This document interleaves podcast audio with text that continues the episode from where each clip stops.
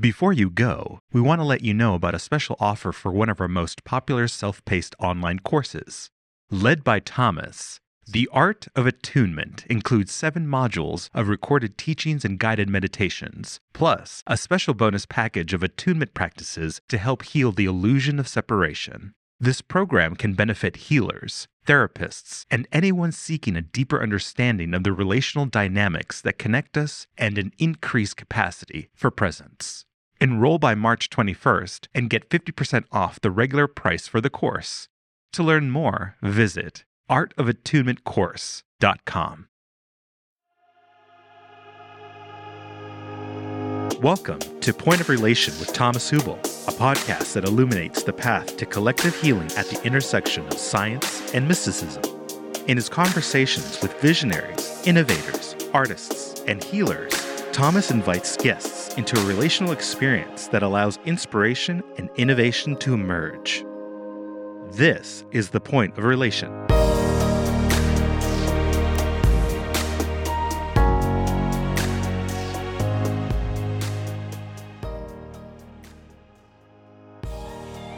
Lama Tsomo is an American Lama, author, and co founder of the Namchak Retreat Ranch, specializing in Tibetan Buddhist wisdom and meditation. Born into a Jewish household, she became a Lama in Tibetan Buddhism and is fluent in Tibetan. She is passionate about educating young people and supporting positive social change. She holds an MA in counseling psychology and has authored two books about Tibetan Buddhist practices. Hello and welcome my name is Thomas Hübl. This is the Point of Relation, uh, my podcast, and I am so happy to be sitting here again with Lama Tsomo. Lama Tsomo, warm welcome. So happy to be here, Thomas, and speak with you again. Mm, yeah, we had a lovely conversation for the last Collective Trauma Summit, which I really enjoyed. And there we thought, okay, it would be great to continue the conversation. And I think we have many fields of resonance in common. They're deeply interested in healing. They're deeply interested in spiritual awakening and and social impact. So I think we there's a lot of overlap, and but we're also coming from different backgrounds. So let's let's uh, feel into maybe how different languages, different traditions look at very similar things in their own specificity. And so I think that's a great chance. I think it's a great chance too, because, um, you know, if you see only with one eye, then you can't see 3D in three mm-hmm. dimensions. Mm-hmm. But if you have two eyes that overlap their vision, then you get 3D. Mm, that's a nice metaphor, actually. It's lovely, lovely. Yeah. So let's say, I mean, one one whole field of exploration that fits kind of to the eyes is the wisdom traditions talk about relative truth and absolute truth. Or some traditions talk about um, the very specific and the very universal and how mm-hmm. they're interrelated and the different ways to express the same thing. And um, and so maybe you can share a little bit, and then I will chime in uh, how this appears in my work. But maybe you speak a little bit for our listeners. What's the difference between relative truth and absolute truth, and how does it relate to when you look today at our world and uh, how we see dynamics in our world? Where is the truth here? And so, let's speak a bit about that. Yeah. So, um, going to the metaphor of uh, the ocean and waves, which is very popular in Buddhist circles, um, it's a good way to talk about the two truths because we can look at it from the point of view of the waves that are on the surface of the ocean or we can look at it from the point of the view of the depths of the ocean and you know the vast one ocean versus the many many waves each wave is unique and the ocean just by its nature plays and creates making waves. And the Tibetans even talk about it uh, using the term rolpa, which means play. Mm-hmm. Um, so, in its creative play, it makes all of these individual, unique waves. And every one of us waves is made of ocean.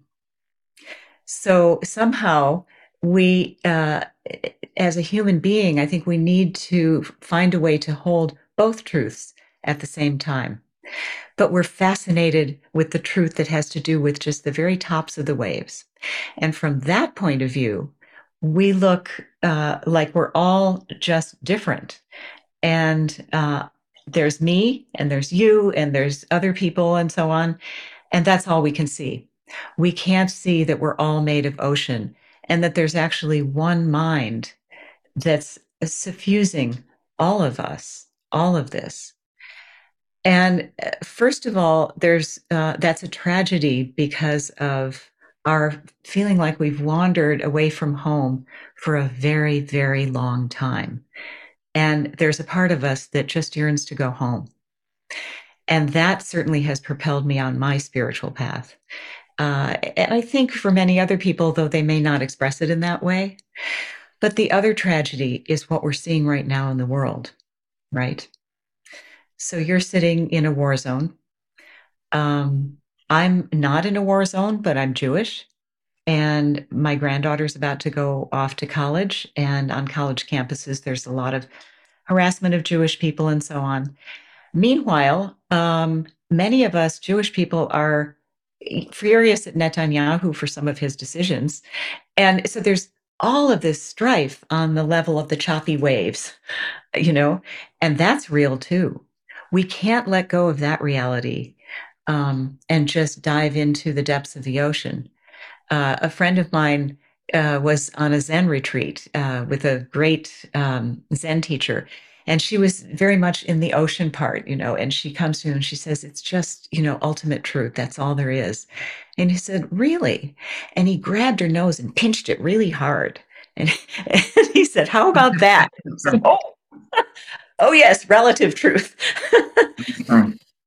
So I just uh, am still in the afterglow of this wonderful experience I've had with uh, Sangha. So uh, we just graduated a three-year course going from people walking in off the street not knowing really how to meditate necessarily. Some of them did a little bit and some of them didn't at all. And they went through a whole progress a whole progression of practices and we also studied practices uh, for Sangha, for community. And that's part of our program. So that thread ran all the way through the program. So when things came up, and by the way, they came up in the graduating retreat, uh, the ending retreat as well. I found myself having to apologize because that's a big practice. So it's not just saying I'm sorry, but saying I feel where I stepped on your toes. And I regret that. And I'm really curious to know how can I do better and bringing my curiosity and my compassion to them. And of course, we ended up with tears and hugging and feeling much closer. And so that kind of thing went on through the three years, as well as other practices for beloved community, as Martin Luther King called it. And so by the end, um, there was such profound connection among us and they are going to continue as a sangha. They have to. I mean, they have uh, bonds that are too precious and so many things in common and so on. And they've felt the power of practice despite COVID happening all this time. So then when we got to sit together after all this time and really meditate together, everybody was like, oh my goodness, this is palpable that we can come into a different space when we make a tide together that we can all ride in group practice. Um, and we get to a place we can't get to on our own cushion at home. Yeah, that's that's beautiful. I'll I'll come to the group part in a second. I'll, I want to zoom in a bit because I think that's for all of us very important the relative experience and the oceanness. So let's first talk about if if somebody's starting point is my perspective on life. Mm-hmm. So where or how how does somebody get a taste of the oceanness of their being? And so what are maybe also stages, like from having a first taste to being more and more grounded in that sense, so that maybe most of my day starts to happen as both and how did you see this in your own in your own sangha? Like how people get a taste, what is the breakthrough? How what practices are helpful there? Yeah, so most of it is gradual, and then you have these moments um, of breakthrough, and then you know regressing back into a more habitual way of seeing things. But the general trend moves uh, along the path uh, to being able to perceive not just the tops of the waves, but really the whole picture. So um, there are, I think, two categories of practices in Tibetan Buddhism, and they can get more and more strong and deep and, you know, stronger medicine, that kind of thing. But they have to do with seeing how we're not separate and feeling how we're not separate. Uh, and sometimes the practices will really join those two. Um, so the students were doing practices that did kind of both of these things. And it, you start with yourself, uh, certainly in the feeling how we're not separate part. We start with one of four what are, what are called immeasurables, or in Theravada, it, it, they're referred to as the four Brahma Viharas, and or the four abodes. Um, and so these are compassion, sympathetic joy, loving kindness, equanimity. Those four. So these are four avenues by which we start with ourselves, compassion, loving kindness, and so on for ourselves, which is already hard for Westerners to do. Um, you know, this is going to take some getting used to. And um, actually, the word gom uh, for uh, meditation in Tibetan means getting used to, habituating. Mm-hmm. Um, so they're aware of this, and that's okay. You know, we do it again tomorrow, you know. Um, so we start with ourselves and then we go out to those close to us who we can easily feel is us, you know, and we easily feel compassion for them. And then we go out another step and another step until finally everybody is us. Mm-hmm. And this is extremely important because our brains are constructed so that we um, view uh, some people as us and some people as them. And so we're processing those two categories in two different locations in the brain. This is how we can do things that seem absolutely inhuman to other fellow human beings. And why I've always thought that the antidote to violence is empathy. Um, so I didn't know about the brain construction at that time. But so this practice um, very cleverly redefines everyone as us because you start, you know, with me and you slowly go out, out, out until everybody is us. So there's an example. In how how did you see in your practice the meditation practice informing our embodied experience of one another. Is that a sense that I have in my meditation and then I go back to live my life? Or do you feel that also the ways how people behave with each other, the, how they relate to each other, how they relate to the world, to fragmented parts of society, that it creates a sustainable, kind of a more and more sustainable embodiment of walking? How and how long does that process usually take? I know it's different maybe from practitioner to practitioner, but do, is there some commonality that you see on the way? Is it completely individual how you see the development? Well, there is a trend uh, among many people who practice this. Right. Uh, so it starts with feeling a difference the very first time you do the practice. And I've had people tune into how they felt. Then I took them through the practice for the first time ever. And I said, Now, how do you feel? Do you feel any different? Well, they absolutely did. Um, and they felt this warmth and this expansiveness and um, warm heartedness and so on that uh, the Dalai Lama talks about. Um, but in um, rigorous uh, fMRI studies, they actually saw changes in the brain while the person was practicing for the first time. And hmm. then uh, within just a couple of weeks of practicing maybe a half an hour a day, um, there are carryovers off the cushion. So the brain changes carry over and you're actually you you're re- rewiring yourself to meet life with compassion and begin to see whoever you meet as one of us And then that just builds and builds, of course. Mm-hmm. Yeah, that's beautiful. And so now, when we have that practice, and let's say we all carry a certain amount of trauma, where we all get usually triggered by other people, by groups in society, situations. And and then we feel either this outburst or we feel the distancing. So mm-hmm. how how does um, the compassion meditation, for example, influence me when I am in a relatively good state and I become more compassionate? And how does it affect those triggered places? To, yeah. How's your experience there? Yeah, and I have to say, we do combine it with um, other practices that help us to see how we're not separate and also uh, all of these practices help us to loosen our um, you know tight grip on ego and identifying as i so as we loosen that then we don't have to defend so much mm-hmm. um, and you know there's this gap uh, so in shamatha practice, for example, when you've done that for a while, you begin to see, and again, this is in rigorous scientific studies, they've found there's this gap that happens between the incoming and the knee jerk reaction out to defend. Mm-hmm. Rather, um, there's also a bridge then that goes to the executive uh, parts of the brain and the more resourced parts of our brains, including compassion.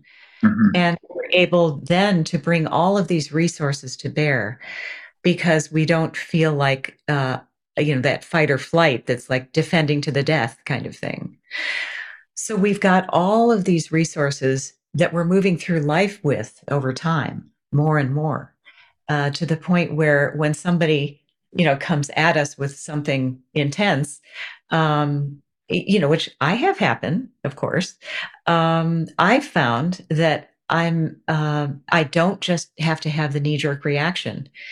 You know, those, you know, letting go of thoughts again and again on the cushion I can also say, I don't have to be angry about this right now. It is just the same, exactly the same. And I've practiced it how many thousands of times? Probably millions. So, um, because I, I have lots of thoughts on the cushion, so I have lots of opportunity to let go of them. and so I can let go of that too, and I can still remain centered and able to uh, reach the more resourced and compassionate parts of my brain. So then I have a very different response. And I also want to say that we then go through life touching everyone around us and kindling them and their compassion because they have that too. You know, they're made of ocean too.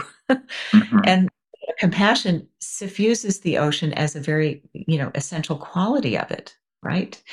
Ultimate compassion because um, the great uh, ocean of awareness feels every bit of pain in every single wave, right? Immediately. Right, right, beautiful. And then uh, another question, like in in some of the mystical traditions, and I'm sure Tibetan Buddhism has an equivalent of that. We can say there are these four great states, like that. I feel at a certain level of my practice unified more with the physical universe than with the energetic universe, than maybe with the formlessness. So that there are different levels how we feel unified with ocean. Yeah.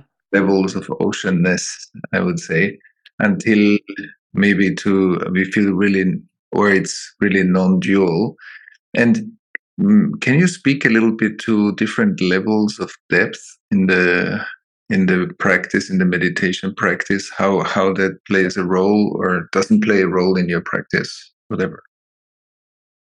Ah, um, my goodness. Uh, well, this begins to get into real Dharma discussion, and um, I am not a scholar, so I dare not go in that direction.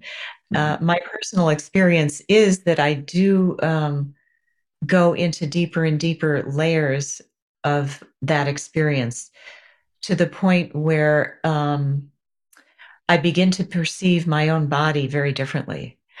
Um, so, you know, it's really not so different from the way I've heard some physicists talk about, uh, you know, on the subatomic level, um, how it is. You know, there is no longer a clear uh, boundary between uh, inside your skin and outside your skin because when you get even to the level, level of atoms, the distance between the nucleus and the electrons, for example, is proportionally the same as between the sun and the planets of the solar system. So that's a lot of space, right?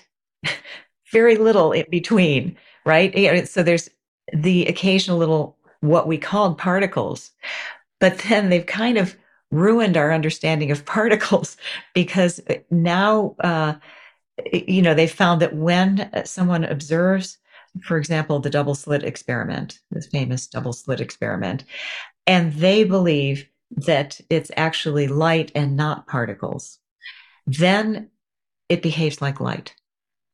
When somebody believes they're particles, they behave like particles. Okay, so now you're getting to a point where uh, the mind is having uh, influence on how things show up and appear. And you can't pin down a particle for be, as being exactly here. It's sort of in a fuzzy area that it could appear. Um, and David Bohm, the fam- famous physicist, believed that um, there was this um, explicate order and implicate order. And the universe was going back and forth between the two constantly. So uh, this fits with what the Buddha said that every like nanosecond, we are waves that are going down back into the ocean, and now it's just ocean and there's no form, pure potentiality. And then we emerge in form again. So, like frames of a camera, one after the other, where there's nothing in between. And it comes up again and down and up and down. And we, our minds, because we're fascinated with the surface reality, make a continuum but I have found in meditation moments where that I, that slows down enough where I actually catch it between the frames, right? Mm-hmm. And I'm experiencing where there's really no difference. There's all that space and all these what they called wavicles before because they were behaving like waves or particles. And, you know, it's your decision which. Um, and so, you know, that's really what everything is, and me too. And so, being able to get to that point, that's part of my own experience in pursuing this path for a long enough time and getting to some very deep and powerful practices. Right, right. Or when when observed as a wave pattern, or when not observed as a wave pattern and observed as a particle, right? That that and that what you describe is very beautiful because I also, in myself, obviously, but also many people that study with us, that uh, the similar the similar description that you said about this deeper expansion and that it actually slows down enough that very fundamental um, processes or aspects of life become tangible that usually uh, like happen in a fraction of a second they become more. So this high resolution i think is beautiful how you described it. And um, when when we take this now to to the sangha or no i had one more question before right that when you when we look at what you started with a little bit with the nose that in yeah. some teachings uh, for some teachers they the oceanness is the only thing. And mm. the, the wave pattern, or mm. I would say the specificity of our expression, because the beauty is also that we both know about the oceanness and we can feel it in the space or we can feel it as space that is not divided. And at the same time you do the work you do i do the work i do. We can maybe find lots of uh, exciting uh, resonances and maybe I will, will see also some differences but that's amazing.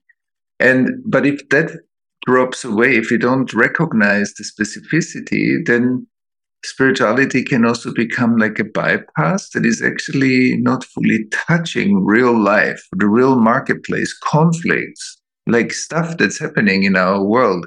And yeah. maybe you can speak a little bit to to how you look at that. I think that's very interesting. Yeah, it, it's so important uh, not to let go of either. So there's a famous uh, saying in Buddhism not is, not isn't, not both, not neither. Mm-hmm. So we can't land on any simple way to hold all of this, mm-hmm. right? All we can do is practice, practice, practice till we get used to it enough that we can begin to hold all of it at once. And I think of it as also being able then to um, finally find the channel changer and be able to change channels uh, when we intend to and with grace. And I think that's what the Buddha did. I think that's what His Holiness the Dalai Lama is able to do. And that's what we would all like to do, I'm sure. Mm-hmm. Uh, so these practices help with that graceful dance uh, when it's time to be, um, you know, in a very difficult discussion with somebody who's feeling very reactive and that sort of thing versus when we're uh, you know sitting on the cushion with a bunch of other practitioners in complete silence and you know going to the depths and really kind of tuning in more on that level um, so uh, but you can't fall into any simple answers or you're not going to have that uh, ability to dance with the entire breadth of reality mm. that's beautiful because what you're also saying is what all the great traditions, I think, say, and you said it now in, in, in a beautiful description. Not this, not, and so on. Like, um, how important it is to let go of the images that we carry of how it is. Yeah. You know, like how it is, and then we say, oh, no, it isn't like this, and it's both, it's neither. And and the fixation of reality onto some form that we need to hold to, to turn reality into an object of consciousness that yes. we view. And this and that's beautiful what you just said. I think that's very, very important. Um, yeah. So when I've come to the end of that and I realize that's not gonna I can't stand on that ground it's going to give way underneath me um, because it does. It will regularly. And then we just keep doing it again uh, because we don't know what else to do. Mm. It's through practice where we can begin to experience these different uh, levels and um, you know different realities truly experience them for ourselves we begin to be able to uh, stick a toe on new ground and begin to put a little weight on it. No, oh, okay, yeah, that works, you know.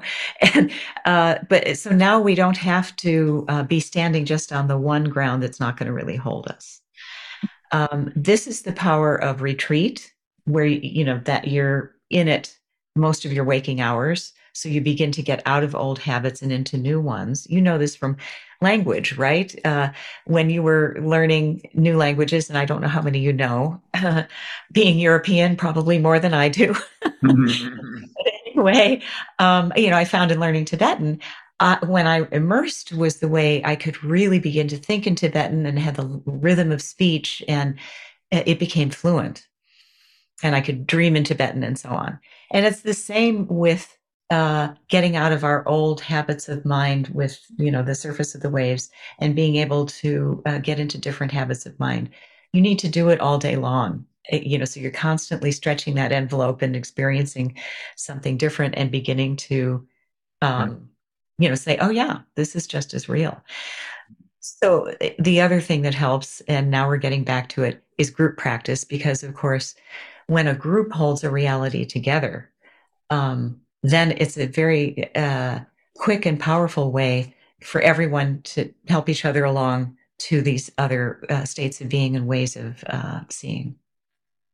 Yeah, let's talk a bit about this. So, how how is that held in the Tibetan practice? How much is the Tibetan practice, which is very old, based on on group practice? And there's for sure lots of deep knowledge and wisdom around the power of group practice, sangha. Maybe you can speak a bit how that's anchored in in a very old lineage. Well, it's uh, a fascinating thing. First of all, I'm an introvert, so I'm not big on groups. I grudgingly had to admit, oh my gosh, this is powerful. and I don't want to miss out on this. Mm-hmm. And we do uh, several group practices within the uh, International uh, Namchak Sangha uh, that last a week. And um, the one way that they uh, are able to bring group uh, everybody's awarenesses into coherence is what I would call it, um, is through ritual.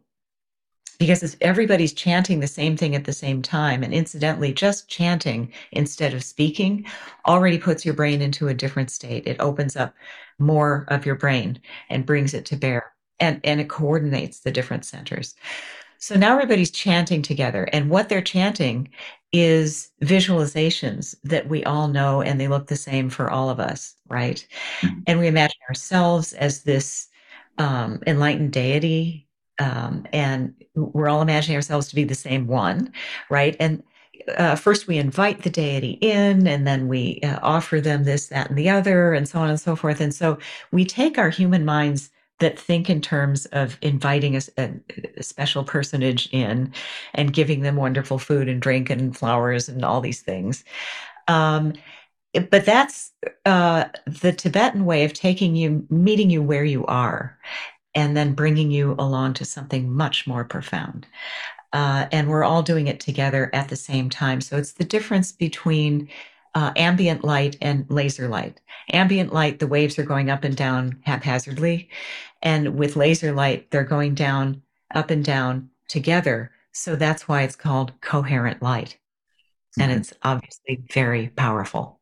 Mm-hmm. So that's uh, how I can understand group practice in, um, you know, in its actual practice setting.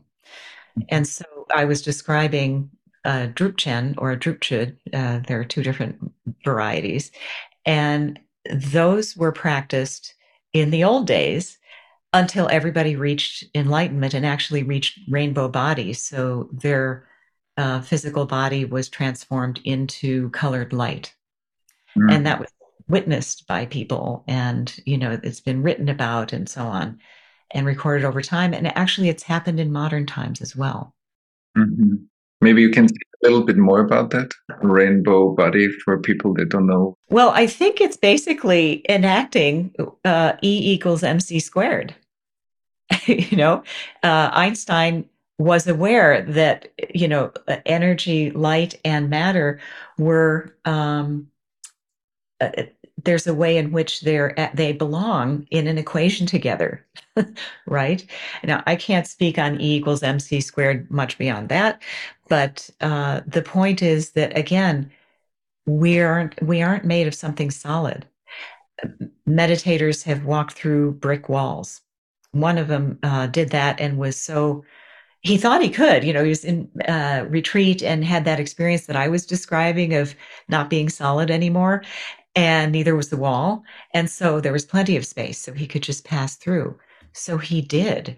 This has happened actually many times, but in this one case, he got so excited, he kind of went back into his old way of seeing things and he couldn't get back through the wall. Mm-hmm. he had to go get help and they had to undo the wall. He walked back in and they did it up again. mm-hmm. So that's in modern times. Mm-hmm. Mm-hmm. A lot happened with the Tibetans who were imprisoned by the Chinese, and you know things they did that made it clear that uh, what we think are the four elements and solid things are not that at all. They were mm-hmm. able to, you know, get beyond that. Mm-hmm. So um, that gives you a little bit of an idea, perhaps. Mm-hmm. Uh, Rinpoche's teacher, his first real teacher in prison, Rinpoche got a fantastic education in prison, by the way. Mm-hmm because he uh, was himself a, a, reborn lama.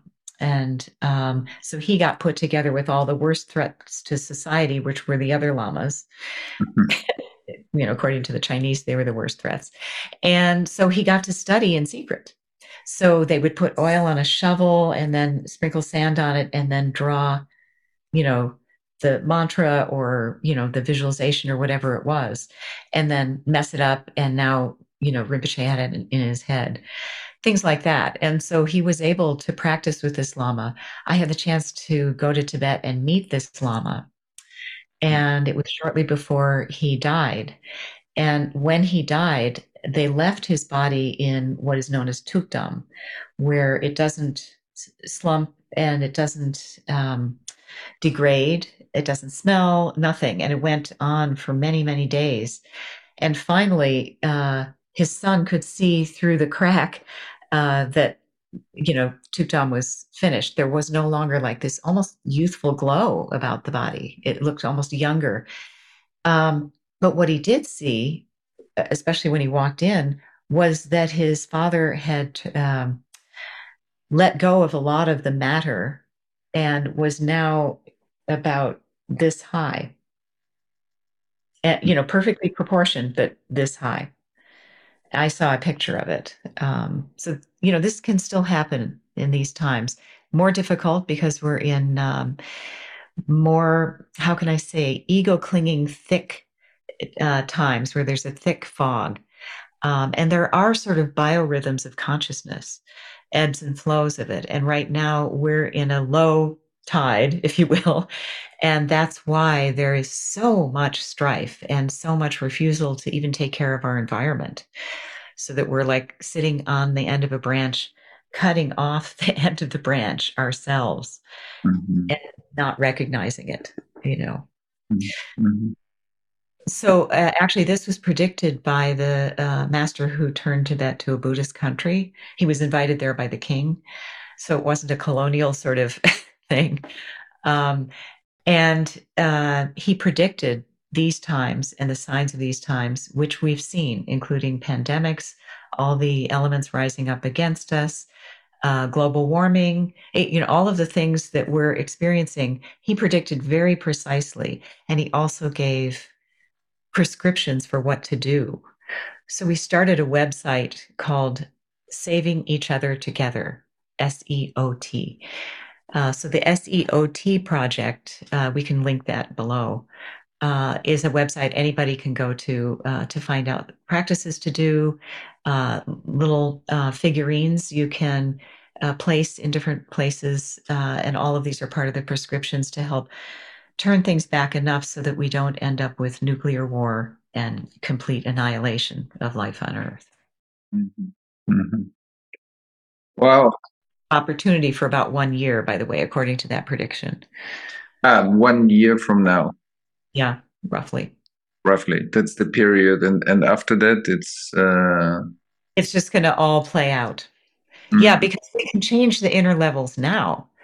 Uh, they're still flexible enough to change, so that it'll just be horrible instead of complete, uh, ca- you know, catastrophe.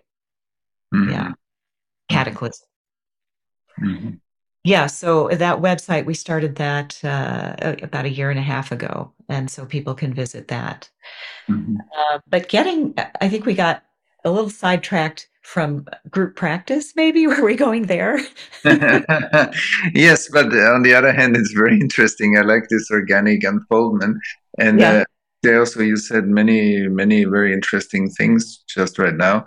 Let's let's go back for a moment to the group practice. And I know then you also have a practice for us to do together for everybody who's listening. Um, I loved, in a way, and I will just say something and then you can see if that resonates with your experience or not. So, what I heard in the chanting, coming back to the chanting and inviting the deities and um, actually joining like an, an information that is a form inside of every practitioner that becomes more and more coherent. Mm-hmm. And what, what I'm saying is that when I look at you, I have Lama Tsomo in my central nervous system as a form, but in me, you are wave, your energy. Mm-hmm. But where you sit, you're a particle, you're a body. so you're a wave over here. So everybody who knows us everybody who holds a form of us inside is informed. Uh-huh. The information is actually a wave pattern. Yeah. Energy in movement. So everybody who knows us, so when you speak to a group of thousand people, then there are thousand lama tsomos. Uh-huh. all a wave field. So you have there's a particle self, but there's also a wave self. And the more congruent or the more present we are, these are not two. They c- become very close and they, they lose their separation. And so in a highly unified state, it's actually, as you said, not this, not that, not both, not and and I'm wondering because when we when we work in sangha or group, we actually all arise in each other, but I believe through the trauma, the separation, the past wounds, untaken care, shadows, we feel separate. And then the information or the intimacy is not that perceived. But what you do with the chanting is actually you you invoke a mutual wave field that everybody can join in.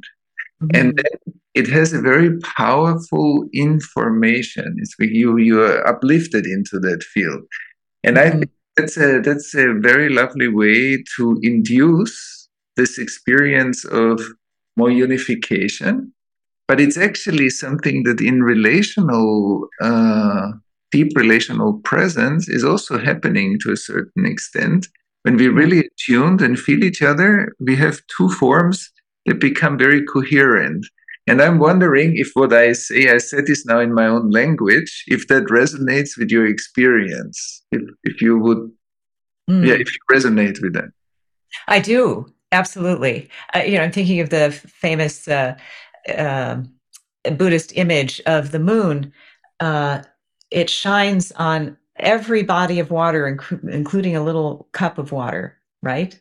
Mm-hmm. And you know, there they are reflecting the moon. So the moon is in all those cups of water.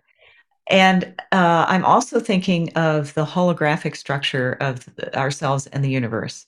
Everything is a hologram. And so, um, eh, you know, we are all in each other already, you know, uh, and it's just a question of which channel we're tuning into. So we have all of the deities inside of us. We are all of those deities. So then, of course, we can invite the deity in, then we join with the deity. Now we arise as the deity. We play with that, you know, and then at the end of the session, um, you know, we just dissolve into the deep oneness underneath it's formless. Um, but then we can arise again as another deity. And it doesn't matter if the deity is male or female and we normally identify as one or the other. That makes absolutely no difference because we're all of them. Mm-hmm. So yeah. when you were describing what you were saying, uh, you know, that's, I'm, you're not talking about deities, but it's still the same holographic principle. Mm-hmm tuning into. And we're using the power of the coherent group mind to access that. That's beautiful because, like, one way I speak sometimes about wisdom is wisdom is how much of the world is included in, in the way we experience the world. And the more is included, the wiser we are because we are unified with more and more. But we carry all of that anyway inside but it feels like we don't have sometimes access to these parts. And through the practice and the compassion practice, for example, is a beautiful practice to activate uh, that already existing universe in us, uh, or we in the universe, that it dissolves the separation. That's beautiful. And um, so, what else seems important for you in the group work how do you experience for example interpersonal frictions that come up in the you spoke a bit before already about it at the beginning but maybe we, every sangha brings up some stuff between people and uh, i think it's interesting how we handle that stuff Hmm. I have to say, uh, there was such resonance and such uh, warmth and uh, loving compassion in our group uh, in this last weekend. Um, that even though there was like one uh, kerfuffle, that was easily um, resolved, and not even in the group setting. But there was still, you know, because we had all been doing these practices, both actual sangha skills and uh, you know the on the cushion practices. Um, it, we very quickly were able you know, first of all, as soon as somebody, you know, if somebody stepped on your toe and they say to you, I'm sorry, I realize that hurt. And, uh, you know, I'm thinking about, you know, how did I come to do that? You know, how was that for you? And they're bringing their curiosity and their compassion. I, you know, I'm in a position now where I, I'm not so defensive. I don't need to prove something to them because they're already right there. So I just say, well, first of all, thank you. And second of all, here's how it was for me. And here's my request. And they are listening. And so, you know, it, you just move very quickly through those. Mm-hmm. Beautiful. Yeah. I think that re owning, that's such an important part of the process of resolving these kind of tensions. That's beautiful what you just said. Yeah. Beautiful. Yeah. It's responsibility. Right. right. Exactly. yeah, so very, simple. Uh, but I, I, loved what you said about this, um, you know, opening out uh, that we have disowned parts of ourselves, uh, which deity practice is also very good for because some of the deities are very uh, funky looking. You know, they've got big eye teeth, they've got f- hairs in flames, and uh, you know, bulging eyes. They are not, you know, your typical pleasant uh, idea of a deity, mm-hmm. uh, and they are fierce. Um, they're called wrathful, but I think of them as fierce. Um, and sometimes you need fierce. These are still enlightened beings who are motivated purely by compassion. Um, and so this is how we can begin to open up to some pretty funky parts of ourselves that haven't gotten a chance to be developed to the point mm-hmm. where they can serve us. Mm-hmm. So in a way, it's like we're not playing with a full deck. yeah, right. Parts of ourselves, and uh, I mean, some people would refer to that's kind of an idiom in English for describing somebody who's kind of crazy. Mm-hmm. They're not playing with a full deck. Mm-hmm. mm-hmm. So now begin to elevate and own these parts of ourselves, then they can be in service to the our self capital S, the larger self, which mm-hmm. includes us, but uh, it's all in everyone as we um, go along the path. That's beautiful because that's also beautiful, like maybe Tibetan application of shadow work because it helps us actually to get to the suppressed stuff in us that otherwise plays out in a different way and helps us to activate and re-own it and even connect it to higher enlightened qualities. So that's actually a beautiful way to do that shadow work that many people are doing in other ways too. But I think that's a very powerful way to activate those energies in us consciously.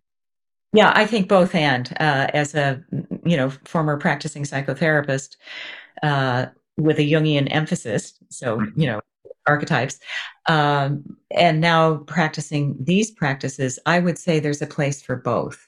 Mm-hmm. And the way I think of it is that uh, we're trapped in a dark attic with the furniture piled up all over the place, and we're crashing into it all the time you know that's our mental state you know when we start working on ourselves. And then we get a headlamp and that's psychotherapy and we can begin to look here and there and begin to rearrange the furniture so we're not tripping all over it. Um, but then you know these spiritual practices show us the doorway out. So we're not stuck in an attic all the time at all. We can go out if we want Mm, that's beautiful. I think that's a great way to leave everybody in that space. Yes. Thank them. you so much for the opportunity to speak with you today. Mm, and you very much so. Thank you. And I hope it's part of more conversations to come. Me too. Mm, thank you. Thanks for listening to Point of Relation with Thomas Hübl. Stay connected by visiting our website pointofrelationpodcast.com and by subscribing wherever you listen to podcasts. If you enjoyed this podcast, please leave us a positive rating and review and share about us with your community on social media. Thank you. We appreciate your support.